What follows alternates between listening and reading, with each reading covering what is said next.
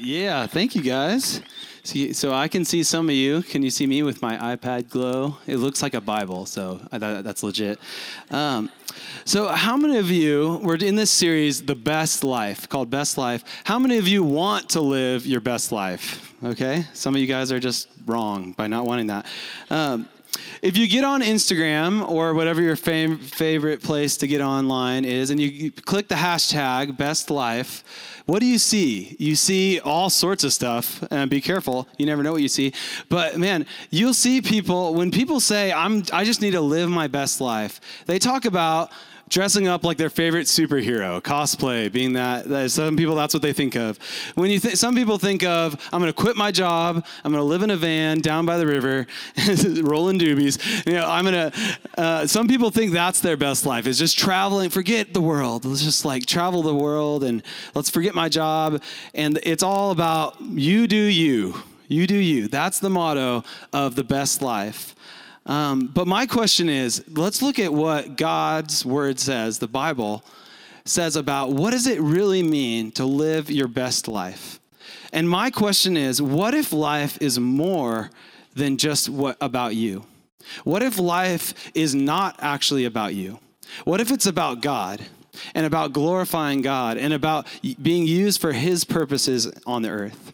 That's my thesis, if it's for all you nerds here. Um, and so it's about that. Let me pray, and then we'll jump in. If you could join me in prayer. Father, it's humbling to be on this campus where there's so many people that don't live, don't know you. And we're proclaiming your name right in the middle of campus. So I pray that I would do that justice, but your, your spirit would guide me. And so I trust you to do that. And I thank you for empowering me. In Jesus' name, amen. So you have a little handout. If you can see it, I ask you to pull it out and follow along with me. The verses, I'm going to be using a lot of verses and a lot from the Bible, so you know where I get my stuff. Um, it's straight from God's book, the Bible. Uh, but my first point, if you're going to live your best life, is you need to discover how to use your passions for a purpose. Now, what do I mean by passions? Passions is the thing that you can do and you just never you can do all night. You can forget about personal hygiene. You know you can forget about what eating. You can just do it nonstop. Some of you guys that's video games. Anyone in here can play video games all night? All right i'm not going to judge you. Um, some of you i can tell fashion is your thing because you just look good. You just got that down.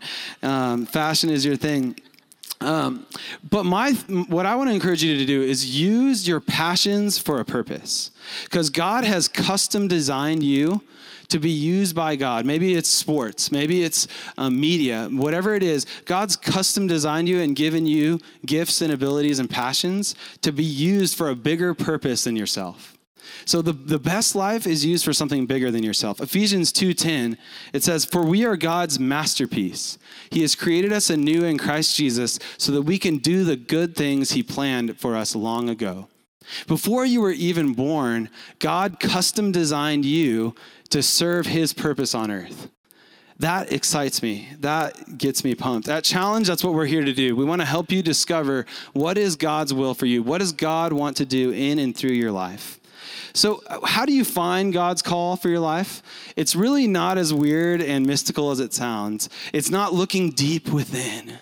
Okay? It's actually looking, you'll find your purpose by looking to Jesus first, understanding the grand story of the Bible, and asking this question Considering my unique gifts and abilities, how can I make the greatest impact in the world? You just do that, and you'll figure out what God wants you to do with your life. I can promise you, it's as simple as that. Just get to know the God that made you and follow him closely. And then he will, he promises to lead you and guide you in a life that's so much bigger than yourself. That's what I want to just plead with you. Live a life that's bigger than your petty problems and your, your petty goals, your small goals. Live for something that's so much bigger because there's a world that needs to be changed. A, self, a self-focused life is really, honestly, a sad life. Because when you think about it, at the end of someone's life, when they're on their deathbed, I've never heard of anyone saying, I wish I just got looked out for me and getting mine more. I, you never hear that. At the end of their life, no one ever says, I wish I looked out for me more. I took care of myself more. No, at the end of your life, it's about the people that you've loved, that you've served, that you've been a, been a, been a blessing to. I was on the basketball team in high school and we were traveling. We went to Florida for a basketball tournament. And there's this one guy on the basketball team. He could jump out of the gym. He could dunk. He was in the dunk contest. He could do like do- two balls dunking at the same time. But he was a ball hog. It was annoying. We were we were down, we were losing, and he was just hogging the ball. And so at halftime, all of our all the team just got onto him. We're like, "Bro, you need to pass the ball. You need to be a team player because we're losing and it's your fault. Even though you're the best player on the team, we need you to pass." And he said this. He said, uh, "Yeah, I understand that we're losing, but I'm just about me and getting mine." Because I want to get noticed by the college scouts that are here. It's just about me and getting mine. And guess what? So the coach, Coach Hall, was right around the corner of the locker room. And guess what my coach said? I cannot repeat what my coach said, but it was like he had, you know, it was like I, I could do not want to, you to see this picture. It was like something out of a horror movie. He was just like mad at this dude. He flew him all the way home from from Florida back to Texas. Flew that dude's butt back to Texas, because everyone knows that a selfish person is is a sad person Mark 8:35 says, "Only those who throw away their lives for my sake and for the sake of the good news will ever know what it means to really live." Christ is calling us to a deeper life of something bigger than just our own selfish agenda. And that's what we're about at Challenge. we we love to have fellowship. We love to care for one another. We love to have fun times. But we also, we really honestly are here to change the world. We have people, there are people across the, the world right now that love and follow Jesus because of the people sitting in, this, in these seats right now. We take, we take summer mission teams. We, take, we send, send money. We pray for people overseas. We are, we are literally changing the world. And the motive for that is not because, oh, we're so great. It's because we have the person, we follow the person that gave his life for, for those that without him. 1 John 3:16 it says this is how we know what love is. Jesus Christ laid down his life for us and we ought to lay down our lives for our brothers and sisters. I think we don't really understand what this means. A lot of us uh, grew up in church and we just hear Jesus died for us and we think, yeah, yeah, yeah, I know. I know. But Jesus, when before he died on the cross, he was literally sweating drops of blood. He, he was in such anguish and such, before he, he was about to go to the cross the next day, he was in such agony and just this dread, this stress. And why was it? Was it because of the nails that went through his hands? Maybe partially. Was it because of the whips on his back? No, there's a biblical concept called the wrath of God. And all sin, every sin that's been committed for, the, for all of humanity and before and after him was built up, just like a giant dam. And this was the, called the wrath, biblically, this is called the wrath of God and God's anger towards sin. So if you want to know how much God hates sin, look at the cross. Because Jesus took that wrath. And imagine a, a, giant dam built up, and all of a sudden that, that dam just breaks and it's heading straight towards you, and you have no hope.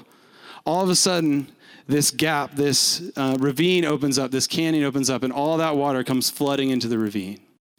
That's what Jesus did when he died on the cross. He took the wrath of God, God's fury, God's anger towards sin. Because you think about the things that, that I don't even want to mention that people are doing around the world, that angers God.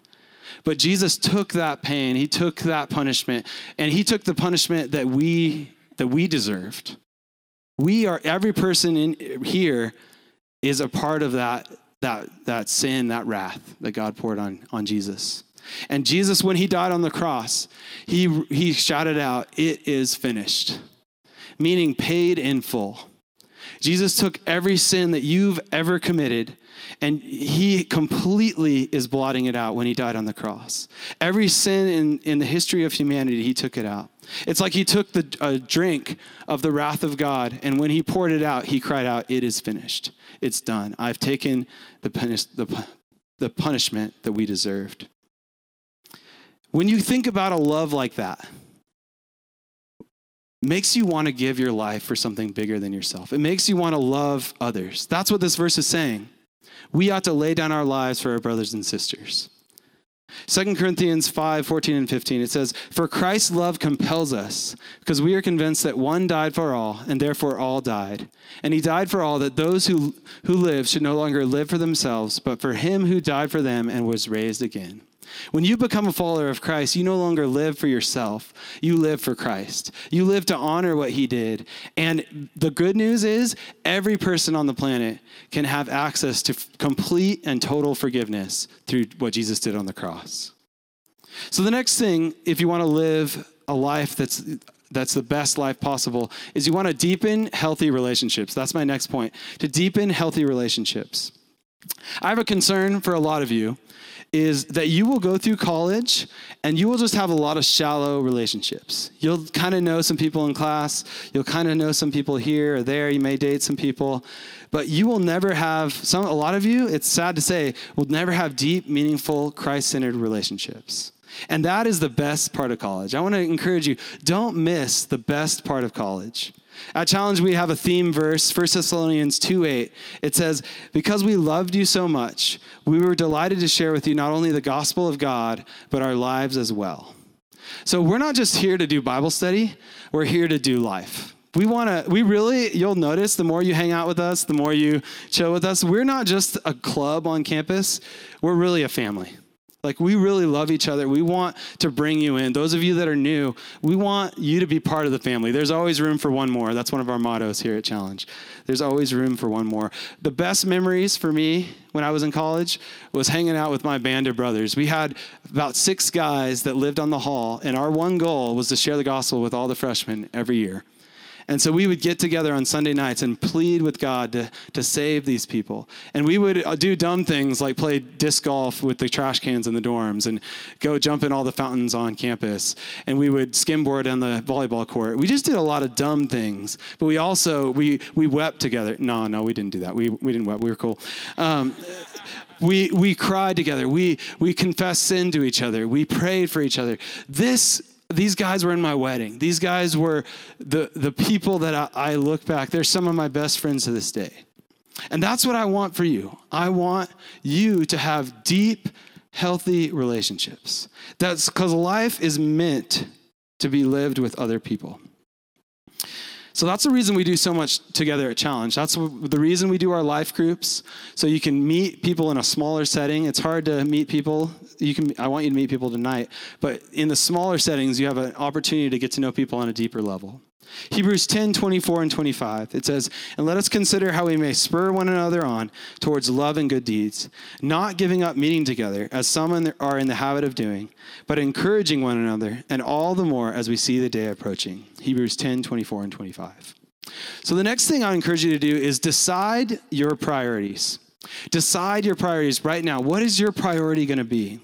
I've seen Mr. High School President come onto campus and sign up for every club, every extracurricular, everything on campus. And a month later, he has a nervous twitch. He's like, oh, I can't, he's, he can't sleep. He's, he's just losing it. The thing is, is you have to make what's important to you a priority. So, what is most important to you? Max Barnett, my mentor, said this. He said, Show me someone's schedule, and I'll tell you what's important to them. So if I followed you around for a day, would I be able to tell what was important to you? And that's that would be a little creepy. I'm not going to do that. Don't worry.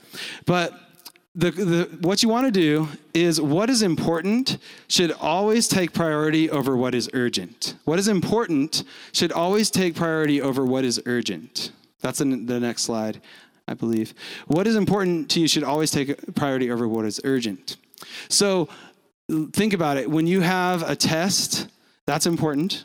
Okay, what's urgent is the buddies want to go go out to the bear or something. So, which one you have to choose, or even your relationship with, with God. I've heard some people treat challenge almost like a class because they know it's God's a priority in my life. It's a fun class, okay? It's, it's more enjoyable than most classes, we hope.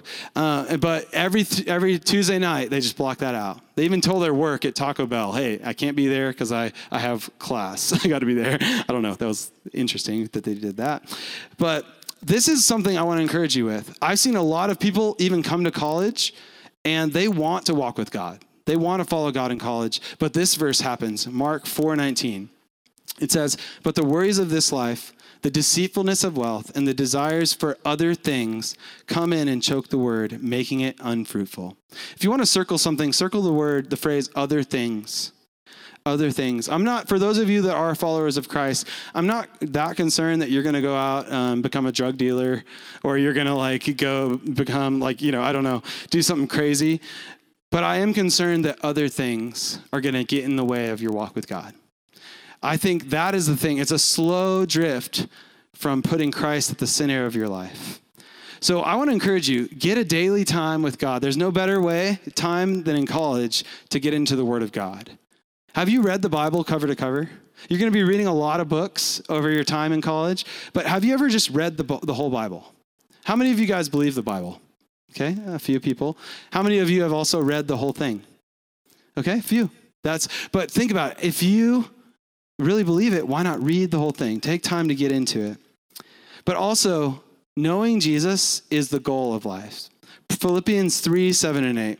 But whatever was to my profit, I now consider loss for the sake of Christ. What is more, I consider everything a loss compared to the surpassing greatness of knowing Christ Jesus my Lord, for whose sake I have lost all things. I consider them rubbish that I might gain Christ.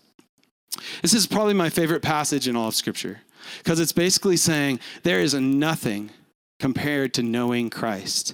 I want you to circle the word or underline surpassing greatness. Surpassing greatness. It's saying there's nothing better than knowing Jesus. I want to say that to you right now. I've walked with Jesus for about 15 years, and there is honestly nothing better than knowing Jesus.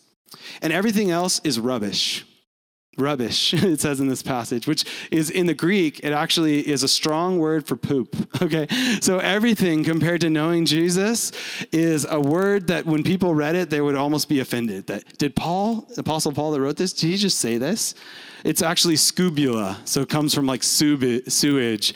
Everything compared to knowing Christ is sewage, is, is, is garbage. You want you don't want that in your life.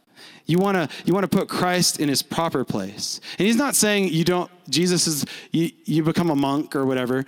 It, it just means that that Jesus is the top priority in your life. Compared to knowing Jesus, everything is rubbish, garbage. Psalm 63 3. It's a verse that's been on my heart a lot recently. It says, Because your love is better than life, my lips will glorify you. When I read a verse like this, like something inside me just says, Yes, this is true this is real. There's, there's, I almost like, it's, I don't, it's hard to describe, but I have this relationship with God where when you hear this, like you can get to a point where you hear a verse like this and you're just like, yes, I totally understand what that means. Your love is better than life. The best life is the, life of knowing God on a progressively deeper level. And this is last six months, I've, I've gotten to know God on such a deeper level than I, than I have before. I've been getting up a lot earlier, about 5:30 in the morning, to pray and to get some time with God, read the Bible, memorize verses, and just spend time knowing Him. I want to just challenge you, those of you that are believers, those of you that aren't, you can know God on a deeper level than you do right now. And this is something just the last few years, it's just been the last few months, honestly, it's been a, a thing that I just want to challenge you guys. Let's make this semester, if, if anything else, make this semester a semester that you got to know God better like knowing God, there's nothing better than that. Jeremiah 9 24, it says, But let him, who, let him who boasts boast in this, that he understands and knows me, that I am the Lord who practices steadfast love, justice, and righteousness in the earth. For in these things I delight, declares the Lord. I love this first phrase. He said, Let him boast, him who boasts, boast in this, that he understands and knows me. Don't boast about your success. Don't boast about your achievements. Don't boast about your looks. Boast about knowing God. That's the only thing that you can boast about. If you want to boast about anything, God's saying, boast about that. That you know me, that you understand me. If this is not a religion. This is not just something we're trying, club we're trying to get money or some weird thing or whatever. This is about knowing the God of the universe, the God that made you, the God that spoke, and all of creation came into existence you can know him on an intimate, real, personal level. Another verse that's been on my heart lately is Psalm 42, 1 and 2. As the deer pants for streams of, of water, so my soul pants for you, my God. My soul thirsts for God, the living God. Where can I go to meet with God? Psalm 42, 1 and 2. I get this picture when I'm about to, when I get up in the early in the morning. I'm cr- I'm cranky. I'm barely a Christian when I get up early in the morning. But then I get my get my yerba mate. That's my drink of choice, and I get my Bible app on my phone. And there's something like that. I just get excited. Like it's almost like this this verse. As the deer pants for streams of the water, my soul salivates for God's word for prayer, time in prayer with God. Like there's something in me that just wants to go be with God. And when I first dated my wife, I've been married 10 years now, um, I had that phrase, I just want to go be with my girl, my woman. You know, I just want to be with her. Like there's a, there's a desire that you can grow in your, in your walk with God, to know him not just on an intellectual level, not just on a religious level, but on a deep, personal, real level. Any, every person in here can know him. Jesus offers that to you. Matthew 6:33 says, "Seek first his kingdom and his righteousness, and all these things will be given to you as well." I want to I've been living this about 15 years and I've never seen this fail. I've seen God provide I've God's provided a car, a house, a wife, kids. He's given all this stuff like miraculously at different times. And he's also got, I got through college, I graduated. So if you think, oh, I can't follow Jesus and get good grades, that's a lie. And knowing Christ is like a progressive thing. You can know him deeper and deeper. It's like you're in this tunnel, this dark tunnel, and you're walking towards the light. Psalm 4:18 says, "But the path of righteousness is like the light of dawn, which shines brighter and brighter until full day." You may be looking at be looking at me and thinking, this guy's kind of crazy about God. This guy is saying stuff that's a little weird about how he loves God and how he wants to spend time with God. But you don't understand like if you're thinking that, you don't know God like I do. like you don't know that that there's a light at the end of this tunnel. And I'm not saying that arrogantly. I'm saying it's only by the grace of God that I know God the way I do. But I've been walking towards Christ for a little while, and I see the light in the life that's opening up to me. And it's, it's something I want for every one of you. I want you to have that light and that path and that guidance in life, that light in your life. 1 Timothy 6:21 it says, "Some people have missed the most important thing in life. They don't know God." You could have everything in life, but if you don't have God, you don't have anything. I want to ask you a question, honest question. I'm not asking if you're religious. I'm not asking if you grew up in church. I'm not asking if you prayed a prayer. I'm asking, do you know God? Do you know God on a personal and real level? Do you walk with God? Does God guide you in your life? Do you speak with God on a daily basis? Do you really know God? Revelation 3:20 says Jesus said, "Here I am. I stand at the door and knock. If anyone hears my voice and opens the door, I will come in and eat with with that person and they with me." Jesus right now, honestly, is knocking on the door of your heart. And in the context, this was written to the church. If you're a follower of Christ, Jesus is, knocking, is still knocking on the door of your heart, saying, I want to know you deeper.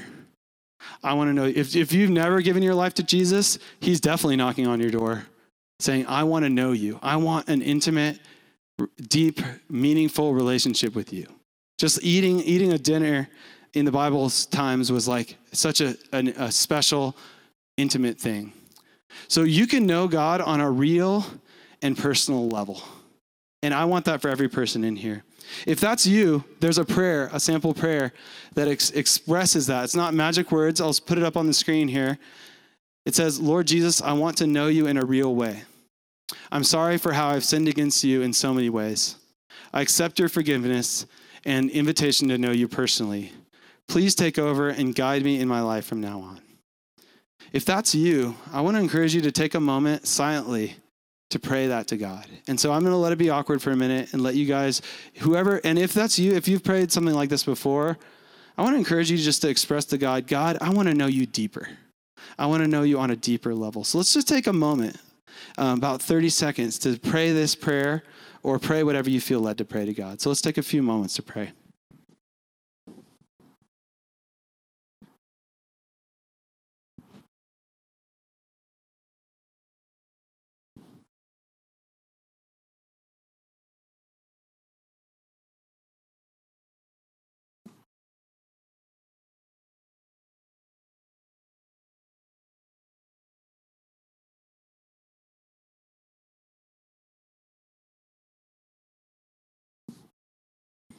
Father, we come to you with our with our lives as they are, with the imperfections, with the sin, with our regrets.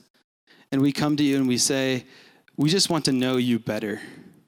Some of us in here tonight uh, have never really gotten to know you in a real way. I pray that you would make themself, yourself real to, to them, that you would come into their life and you would lead them, you would guide them, you would help them know you not just on a religious level or an intellectual level, but on a real level, that you would change their life forever.